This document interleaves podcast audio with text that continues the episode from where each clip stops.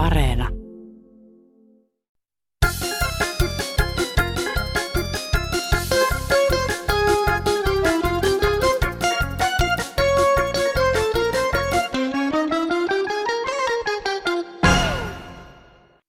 No tervehdys.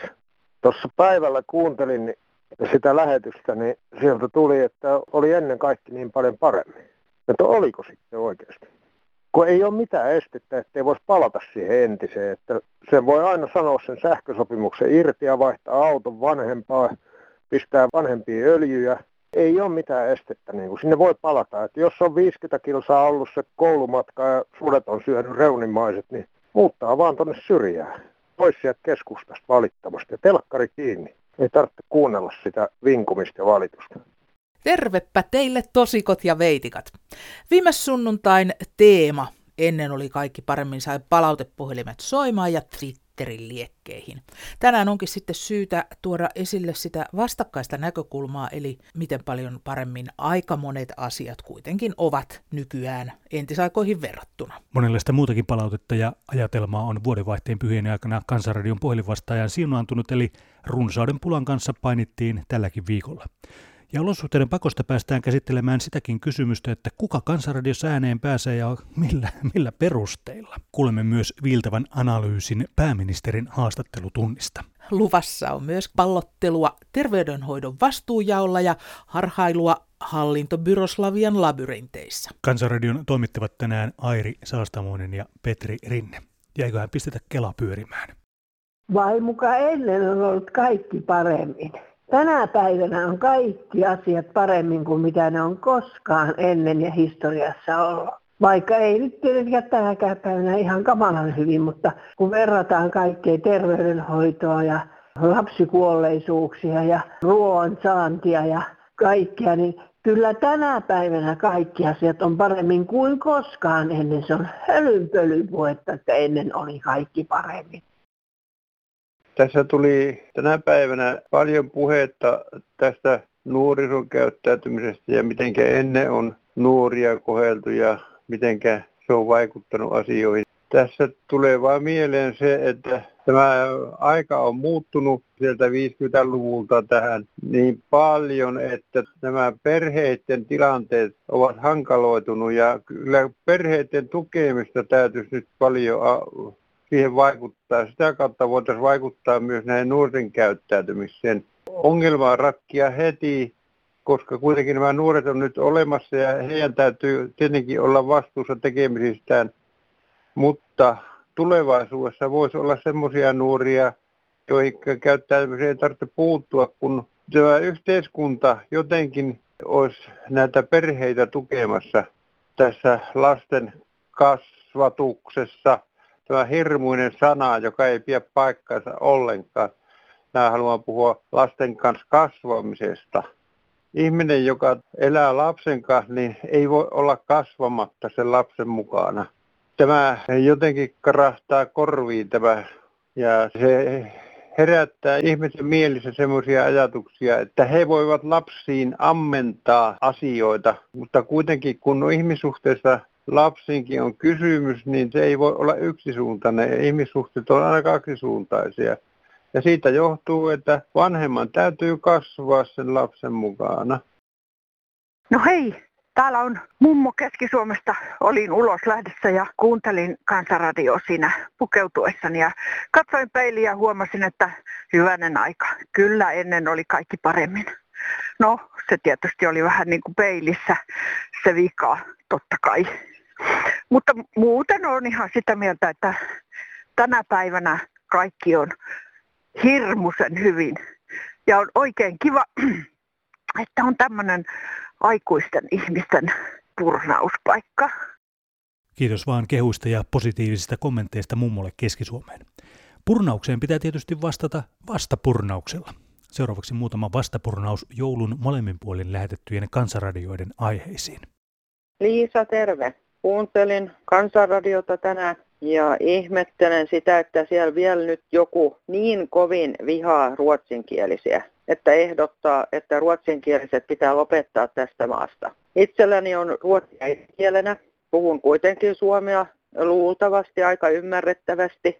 Ja en voi ymmärtää sellaista ihmistä, joka ehdottaa, että äidinkieli pitää poistaa joiltakin ihmisiltä. Löytyy ruotsinkielisiä, joiden suomen kieli ei ole yhtä hyvä kuin omani. Ja se, että väitetään, että ruotsin kieli tulee tälle maalle kalliiksi ja, ja ruotsalainen kansanpuolue niin ehdottaisin kyllä, että kyseinen henkilö nyt pikkasen tarkastelisi näitä tilastoja vielä uudestaan. Siinä mielessä en nyt ole itsekään sellaisia tilastoja nyt nähnyt, mutta vahva käsitykseni on, että esimerkiksi vihreä puolue on tälle maalle paljon, paljon, paljon kalliimpi kuin ruotsalainen kansanpuolue. Ja tosi törkeätä, että ehdottaa, että ihmisten äidinkieli poistetaan tästä maasta. Ehdottaako hän sitten myöskin, että venäläisten pitää mennä takaisin Venäjälle, jos haluavat pitää venäjän kielen äidinkielenään ynnä muut, ynnä muut. Meillä on aika paljon eri kansalaisuuksia tällä maassa. Tosi törkeää.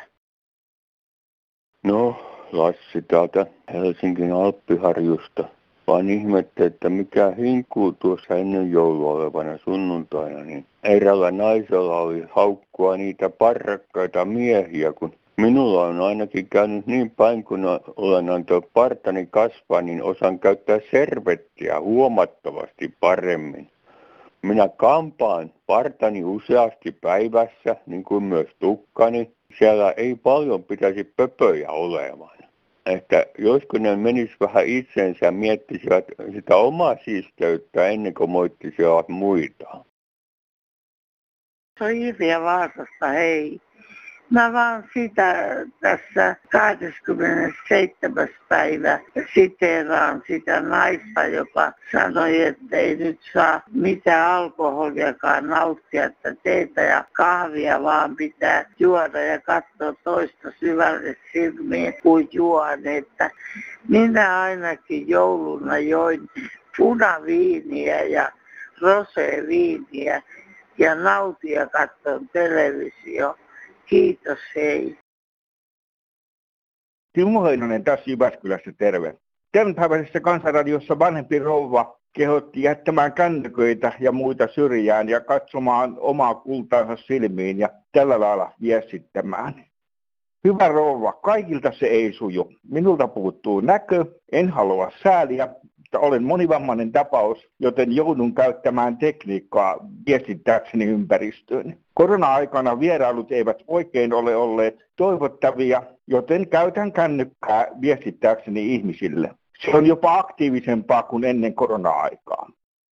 Ai ai ai, tässä se on herkullinen aihe, eli että millä värkeillä saa ja voi esimerkiksi tänne kansanradioon viestejä lähettää ja kuka ja millä perusteella viestinsä loppujen lopuksi ilmoille saa. Puhutaan tästä lisää kotvan kuluttua, mutta nyt olisi oikein hyvä aika pienelle byrokratiapallottelulle. Suomessa erilaisia hallintohimmeleitä riittää ja niissä apua tarvitseva kansalainen sitten räpiköi ja pyristelee kuin kärpänen siinä kuuluisassa hämähäkin verkossa. Jalat heiluu, siivet heiluu, surina käy, mutta lopputulos, ainakaan se kärpäsen kannalta, ei useinkaan ole kovin onnellinen.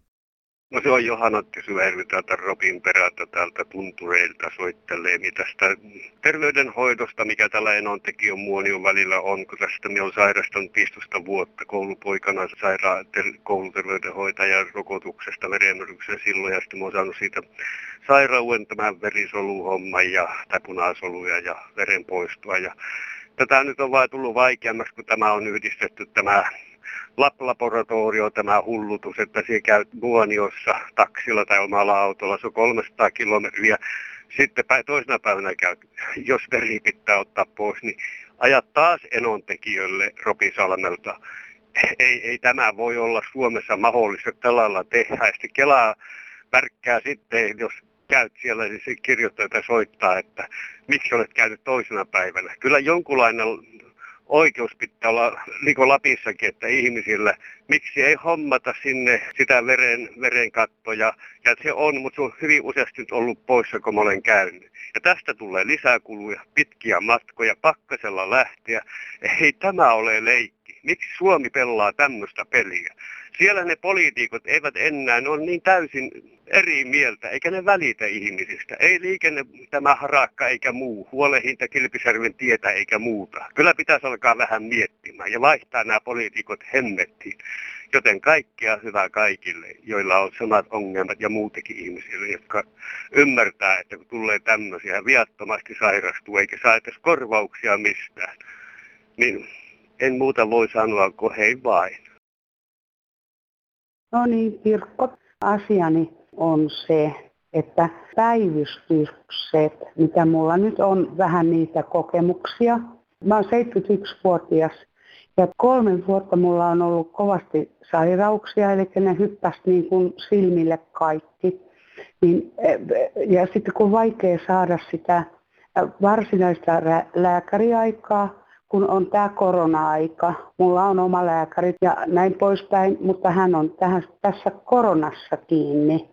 Eli mä joudun aina, vaikka mä, vaikka mä saisin niin kuin varausajan, niin mä oon aina jollakin ihan vieraalla lääkärillä. Mutta tämä päivystys mua eniten niin kuin kiusaa, että pitääkö olla joku, että suurin piirtein on tapettu, mutta ei ole ihan kuollut. Mä en haluaisi, että mun täytyy niin kuin tämmöistä sanoa. Tai jotain niin käsittämätöntä, että mitä ei ihmistä pidetä.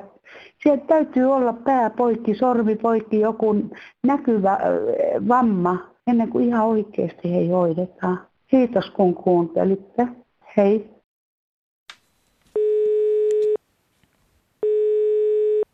Kansanradiosta soitellaan päivää. No hyvää päivää. Sä oot ottanut yhteyttä meidän puhelinvastaajaan. Oot kertonut siitä, että miten sulle tehtiin aikoinaan väärä diagnoosi. Kuviteltiin, että sä sairastat MS-tautia. Se oli kuulemma ollut siis hiuksen hieno etäilys, mutta lääkäri oli hirveän semmoinen, että ettei potilas jää ratkaisemattomaksi diagnoosiksi hänen alueelleen. Eli hänellä oli kiire tehdä jonkunlainen johtopäätös. Aivan oikein. Mitenkäs sitten? Sä elit mukamas MS-tautisena ja sait siihen liittyvää lääkitystä ja hoitoa ja palveluita, eikä elämä oikein helpottunut? Ei se helpottunut mistään päin, kun minä sain niitä lääkkeitä just ja ne teki sitten semmoiseksi, kun naama oli joku kuukko ja sitten ne vaan teki sellaiseksi, että just tuli vähän tiedoton ja tahdoton. Mm-hmm. No, mutta onko nyt sitten todennettu, että sulla ei ole sitä MS-tautia? On se oli hurjan iso pala näille täällä, että piti myöntää se, että oli väärä diagnoosi. Minun piti hurjasti tehdä töitä, että minä saa sen papereista pois. Joo. MS-taudin. Onko sulla nyt sitten jotenkin valoa tunnelin päässä näkyvissä? Sä tuossa aikaisemmassa puhelussa, mitä soitit tuonne meidän puhelinvastaajaan, olit kovasti taistelutahtoinen ja olit sitä mieltä, että sinä vielä nouset pyörätuolista. No kyllä minä olen yhäkin sitä mieltä, vaikka välillä tämä menee siihen malliin, että minä en enää jaksa näihin kanssa tapella.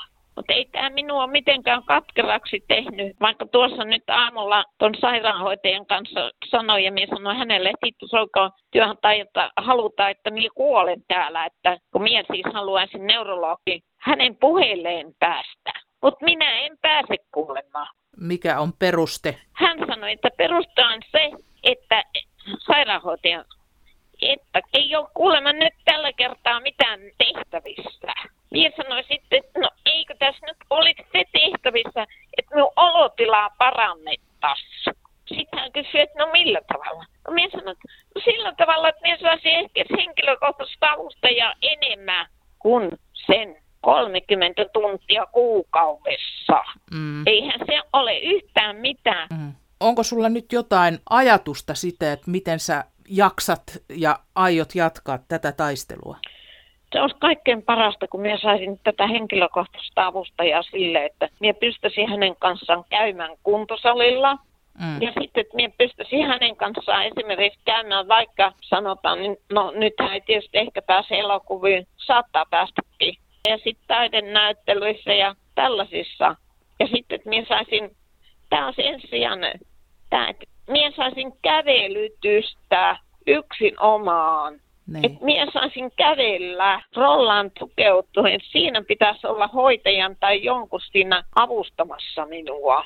Täälläkin on fysioterapeutti, mutta en ole häntä nyt pitkään pitkään aikaan nähnyt. Aika moista, mutta sisua sinulla sitten kuitenkin riittää. Kyllä minulla on sisua, mutta minä tarvitsen apua. Kun tämä just sairaanhoitaja sanoi sitten, että, tota, niin, no sinä olet saanut nyt, sinä olet saanut niin paljon enemmän kuin nämä kaikki muut. Herran Jumala, kun minä olen sanonut niin, että sehän siinä on, kun ihmiset on sairaata eri tavalla. Ja nämä muut on suurimmaksi osaksi semmoisia, jotka ei oikein kommunikoi ja sitten niillä on se järin juoksu on vähän semmoista hittaanlaista. Eli se hoitopaikkakin on sulle tietyllä tavalla, sit sä oot vähän vääränlaisessa porukassa siellä. Mä oon niin vääränlaisessa, kun täällä ei ole siis tälleen. Miehän tietysti nyt puhun niin kuin nytkin minä on puhunut. Minun järinjuoksussa ei ole mitään vikaa ja minä todellakin puhun. Mm. Mutta täällä ei ole se, siis semmoista vastakaikua. Niin. Minulla ei ole keskustelukaveria täällä. Niin. Mie en tiedä, mitä minä oikein teen. Tämä on valitettavan yleistä, että joutuu tappelemaan oikeuksista kynsin ja hampain, ja jos ei ole sitä puolesta puhujaa, joka kävisi kiukuttelemassa päättäjien luona, niin sitten hyvin helposti jää omat oikeudet toteutumatta. Tonnehan minä so- soitin sinne Invalidiliittoon, sinne niille lakimiehille minä olen kanssa soittanut vissiin pariin otteeseen. Mitäs sieltä sanottiin? No ei ne nyt oikein osannut siihen sanoa yhtään mitään, kun ne vaan lupas ottaa yhteyttä tämän palveluspaikan esimiehen ja ne otti siihen yhteyttä. Ja mm. sitten se heti kohta, missä ryntäsi tänne hyvin kiukkusena, että mitä me nyt on tehnyt. Sun puheitas ei oikein oteta tosissaan. Alkaa jotenkin kuulostaa siltä. Joo, kyllä. Oot ihan oikeassa. No niin, vähän kansansivistystä. Aluehallinnosta. Suomessa aluehallintoa hoitaa aluehallintovirastot ja elinkeino-, liikenne- ja ympäristökeskukset, elykeskukset. Aluehallintovirastoja on seitsemän kappaletta ja toimipaikkoja 13. Elykeskuksia on 15 ja vastuualueita kolme. Yhdeksän elykeskusta ylläpitää kaikkia kolmea vastuualuetta, neljä kahta ja kaksi yhtä vastuualuetta. Sitten vähän paikallishallintoa, eli poliisilaitoksilla, ulosottovirastoilla, TE-toimistoilla sun muilla on sitten aivan omat toimialueensa ja muuta. Ja sitten vähän sote-uudistuksesta, eli sitten tulee Suomeen 21 hyvinvointialuetta, on 18 maakuntaa ja 310 kuntaa. Pysyykö kukaan kärryllä? Olen lukiot, koulut käynyt, olen valtion virkamies ja varmasti tällä tilkkutekkijaolla jokaisella on joku erittäin hyvä ja perusteltu syy, mutta sitten kun ajattelee ihan sitä tavallisen kansalaisen näkökulmaa, ei tästä ymmärrä mitään. Ei, ei, siis varmasti on virkamiestä nyt meidän mukava sitten tehdä töistä kukin omalla alueella ja on kätevät rajat ja selvät ja muut. Mutta kun nämä kaikki virastot, palvelut, päätökset, ne palvelee yhtä ihmistä, kansalaista, ja ei, näistä, ei, ei kansalainen pysy kärryllä, ei kansalainen tiedä, mihinkä pitää valita. Jo, heti kun vähänkin jotain miettii, niin pitäisi ottaa juristin yhteyttä, että et, et saisi niinku asiansa, asiansa hoidettua. Ja kyllä nyt siellä, niinku, mä tiedän, että tätä päättäjät kuuntelee korkeat tota, tahot ja muut, niin vähän nyt semmoinen, että pistettäisiin tämä nyt ihan tota kertalaakista uusiksi, ihan tähän sote-uudistuksen yhteyteen. Voisi vähän miettiä, että olisi sitten vaikka ihan, että on se joku läänit takas ja lääneille sitten paljon niputetaan niitä tehtäviä, että kansalainen tietää, että yhteen paikkaan, kun hän ottaa yhteyttä, niin siellä se sitten selvitetään. Et siellä voi virkamiehet keskenään sitten miettiä, että kenen tontille tai minne tämä kuuluu, mutta sitä ei kansalaisen tarvitse tehdä ja miettiä.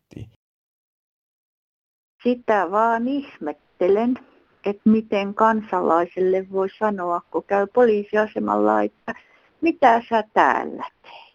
Että silleen. No mutta tänään kolmas ensimmäistä 2021 pääministerin haastattelutunnissa käytettiin paljon pitäisi sanaa. Kysynkin, mitä tapahtuu? Tapahtuu, kun pitäisi tehdä päätöksiä. Mielestäni silloin ei tapahdu mitään. Jokuhan voi olla toistakin mieltä, mutta pitäisi sana ei pidä kyllä sisällään mitään tekemistä. On vain paljon puhetta ilman todellista toimintaa. No niinpä myös pääministeri puhui oikeudellisesta toiminnasta me muodossa. Sanoen me suhtaudumme oikeudellisesti asioihin, mutta suhtauduttiinko oikeudellisesti Pekka Haaviston omavaltaisiin tekoihin? Kuinka oikeudellisesti tullaan suhtautumaan tulevaisuudessa samankaltaiseen toimintaan? Olisi kiva tietää. Kaikkea hyvää tälle vuodelle. Moi moi! Moi, siis kiva kun soitin, niinkö? No joo, mä luen perusoikeudet, mikä Suomessa on lakiin kirjoitettu. Kuudes pykälä yhdenvertaisuus, seitsemäs pykälä oikeus elämään sekä henkilökohtaiseen vapauteen ja koskemattomuuteen. Kahdeksas pykälä rikosoikeudellinen laillisuusperiaate. Yhdeksän liikkumisvapaus. Kymmenen pykälä yksittäisen elämän suoja. 11. Uskonnon ja oman tunnon vapaus. 12. Sananvapaus ja julkisuus. Niin siellä kansanradiossa kuin muuallakin, niin ihmiset ei ole tasa-arvoisia. Toimittajat on koulutettu siihen viherpunaan järjestelmään, joka karsii kaikki pois, jotka ei ole niiden mieltä, samaa mieltä. Eli siis se on ihan turha teidän puhua siellä, että mä oon niin monesti soittanut tähän radioon ja mikä ei mene läpi. Ja silti pitäisi olla oikeudet ja lait. Mutta ensimmäinen ehto, tai mikä mä ymmärrän, niin on naiset, jotka on ottanut vallan Suomessa ja maailmalla, niin ne estää kaiken tämmöisen niin kuin sanomisen tai mistään puhumisen. Aina karsitaan pois näistä asioista. Ette kertaakaan päästä läpi minun juttuja. Siellä on niin miehet, mä en tiedä onko ne homoja vai mitä ne on, mutta ei ne päästä läpi näitä asioita. No justi, siinähän tuli varsinainen teoria Kansanradion sisältövalintoja ohjaavista tekijöistä. Haluatko sinä, Petri, noin niin kuin mies oletetun näkökulmasta kommentoida? Minusta tässä ei ole nyt kysymys miesnäkökulmasta tai naisnäkökulmasta. Kyse on siitä, että ihan kaikenlainen puhe tai teksti ei ole radioon soveltuvaa. Kansanradion sisältövalinnat ja se, että miksi joku tietty viesti ohjelmaan päätyy, on ikuisuusaihe, joka nostattaa verenpainetta varsinkin omia puheenvuorojaan Kansanradioon lähettäneiden keskuudessa. Ja kyllä, me toimittajathan ne puheenvuorot valitsemme, joita ohjelmassa kuullaan. Valintaperusteena on paitsi aihe ja sen sopivuus kulloisenkin ohjelman kokonaissisältöön, niin myös kielenkäytön tulisi olla asiallista ja toivottavasti myös selkeätä. Rikoksiin yllyttämistä tai silkkaa valehtelua ei tietenkään radioon päästetä, ja sitten tietysti kannattaa muistaa myös se, että yhteydenottoja tulee valtavasti ja kovin pitkäpiimäisiä ja polveilevia jorinoita ei kukaan oikein jaksa kuunnella. Mutta nyt kun tähän kuviteltuun sensurointikysymykseen päästiin, niin kuunnellaan muutama puhelu, jonka soittaja epäilee tulevansa syrjityksi esittämänsä mielipiteen tai edustamansa kansaryhmän takia. Näihin juttuihin ei siis ainakaan ole kajonnut media-alan homo-moderus tai homo-sensurus. No se on tällainen keskivertoa nuorempi kuuntelija täältä mä läheisyydestä. Hei, siitä nyt valittaisin, kun kansanradiota kun olen kuunnellut, niin siellä on aina vähän vanhempia soittajia, eikä tällaisia minun ikäisiä, niin nuorempia, niin onko tämä jopa syrjintää? Mielestäni tätä voisi hävetä suuresti, koska minäkin olen tänne yrittänyt soittaa, mutta kun ei ole päästä, veikkaan, että se on pitkälti ikäni takia, kun en ole sitä vanhempaa sorttia koska kyllä me nuoremmatkin niin kuuntelemme kansanradiota usein. Minäkin kuuntelen aina kerran viikossa sunnuntaisin. Kiitos ja hei. Joo, Paula täältä Kankasalta. Yle harrastaa rasismia, siis vanhoja ihmisiä syrjitään. Siellä radiossa nytkin luetaan terveisiä niillä, joilla on tietokoneet, siis netti, vanhoilla niitä ei ole, niin eikö tämä ole just sitä ikärasismia? Ja esimerkiksi uutisissa television puolella, niin sanotaan, että jatkua on siellä yle.fi tai jotain. Eihän niitä ole vanhemmilla ihmisillä ja jos niillä jotakin onkin, ei ne osaa niitä käyttää. ruvetkaa nyt ihan oikeasti ajattelee, jos ensi jouluna ilmoittaisitte tämän aamun mantelia ja mitä puuroa, että ikäihmiset sais lähettää sinne joulukorttia ja te lukisitte niitä. Kansanradion toimittajat, älkää nyt ottako sitten, että te olette tätä harrastamassa. Te olette ottanut ikäihmiset huomioon. Toivotan parempaa uutta vuotta. Kiitos, kuulemiin. No niin, ja tässä soittaa sensuroitu syntysuomalainen mies, joka on muualla ollut myös töissä kuin Rovaniemellä tai Hesas. Olen nähnyt Lontoon, olen nähnyt New Yorkin, olen nähnyt paljon muuta. Mutta sehän ei ratkaise mitään, kun sensuuri on yleensä iskenyt päälle. Totuutta ei saa sanoa Suomen radiossa, ei edes kansanradiossa, vaikka te niin runoilette. Lontoosta lensi British Airwaysin kone Ruotsiin ja siitä oli netissä kauhea huuto. Minäkin olen liidellyt muutaman kerran maapallon ympäri, minäpäs kerron. Siinä kysytään, miten se sai laskeutumisluvan Arlanaan, miten se pystyi laskeutumaan Ruotsiin, johon oli lentokielto Englannista. Minä kirjoitin kylmän rauhallisesti vuosikymmenten kokemuksella. Eihän siinä tarvitse, kun kapteeni ilmoittaa, että bränsle is slut. Flygbensin is kaput. Polttoaine loppuu. Kaikkien maiden on pakko avata kenttänsä hädässä olevalle isolle jumbojetille. Nyt sitä syötään englantilaisia British Airwayta, se oli vika siellä. Kyllähän se, jos Ruotsi ei ole ilmoittanut mitään, että sinne ei saa enempää tulla, kun siellä nyt on 5 miljoonaa ulkomaalaista tappamassa koko Ruotsin yhteiskuntaa. Nämä on totuuksia, joita ei saa sanoa, ei edes kansanradiossa. Teidän on turha runoilla, että te puhutte, puhutte, bla bla bla bla bla. Pane radio kiinni, ettei kuulu taustaa, bla bla bla. Minä jälleen kerran sanon isäni velipuolen tabi rautavaran tavoin. Pärkellä, minä en pelkää ketään, enkä mitään. En edes kansanradion toimittaja, jotka minä olen jo kerran vaihtanut. Pitää varmaan tehdä uusi hallintoneuvostolle yleen vaatimus, että radiotoimittajat kansanradiossa hylkii ihmisiä, sorsivat meitä, ei saa totuutta sanoa, vaikka olisi kuinka viisas ja rauhallinen syntisuomalainen mies, joka on ollut muuallakin kuin Rovaniemellä ja Vantaalla.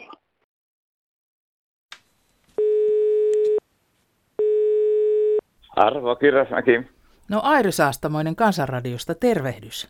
No terve. Tähän Kansanradioon liittyen, kun mä olen kolme kertaa tämä oman juttuni yrittänyt saada sinne ja tota, se ei ole mennyt niin kuin kuuluviin. Mitä se sun asia koski? Tota, se koski näitä professoreita, kun on Suomessa. Mä tota, sitä ihmettelin, että kun on, on kovasti näitä, näitä professoreita tuolla kuin sieniä sateella. Että mikä on se, se perusta sitten, että tuleeko se noin kevyesti tuo professori? Eikös professori ole korkein mahdollinen oppiarvo? On. Professuuri on sitten virka tuolla yliopistolla. Miten sä olet tullut nyt siihen tulokseen, että professoreja on kovin paljon? No kun niitä on tullut ihan sanotaan vuoden sisällä on tullut valtava määrä. Että nykyisin kun katsoo telkkarissa tuossa, niin aina on professori mm. vaan siinä etuliite.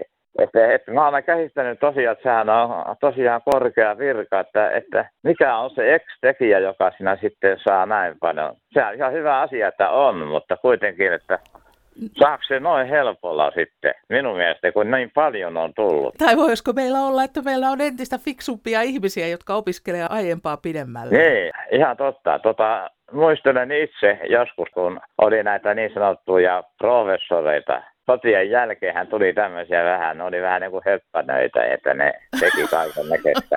Niinkö?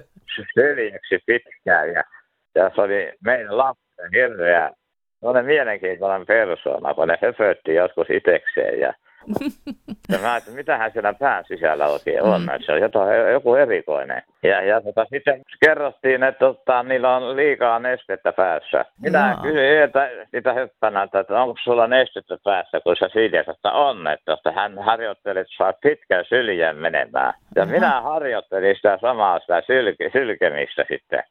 Ja kävikin niin, että kun oli talviaika, niin se rinnukset mulla jääty sitten. Joo.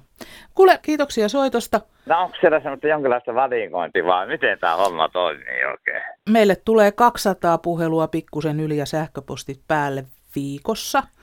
Ja lähetykseen menee semmoinen 20 puhelua suurin piirtein, vähän päälle. Ne.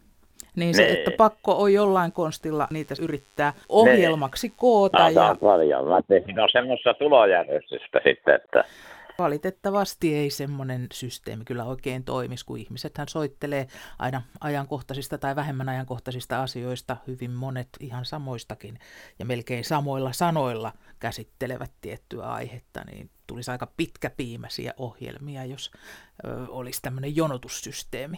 Mutta kannattaa yrittää sitten seuraavalla kerralla vähän erilaisilla puheenvuorolla ja erilaisella aiheella ja erilaisella havainnolla, niin jospa se sitten jossain vaiheessa se oma juttu tähän lähetykseenkin solahtaisi. No ei voi mitään, mä ymmärrän tämän asian. Ei muuta kuin oikein hyvää jatkoa. Näillä saatesanoilla puhelinta kouraan ja omaa puheenvuoroa esittämään. Kansanradion puhelinnumero on se tuttu 0800 15464. Sähköpostia voi lähettää osoitteella kansan.radio.yle.fi ja kirjepostin osoite on kansanradio PL 79 00024 Yleisradio. Ja onhan Kansanradion käytössä myös WhatsApp. Sinne mieluiten ääniviestejä. Numero Kansanradion WhatsAppiin on 044 55 154 64. Vielä viimeinen hajatelma ja sitten loppusoinnut ensi viikkoon. Jos kaikki soittelisivat kansanradioon automaattiin yhtä usein kuin minä, niin tukkeutuisiko automaatti hyvin pian. Mutta kun mielipiteitä ja tärkeää asiaa on niin paljon, joten kiitos ja kuulemien. Thank you.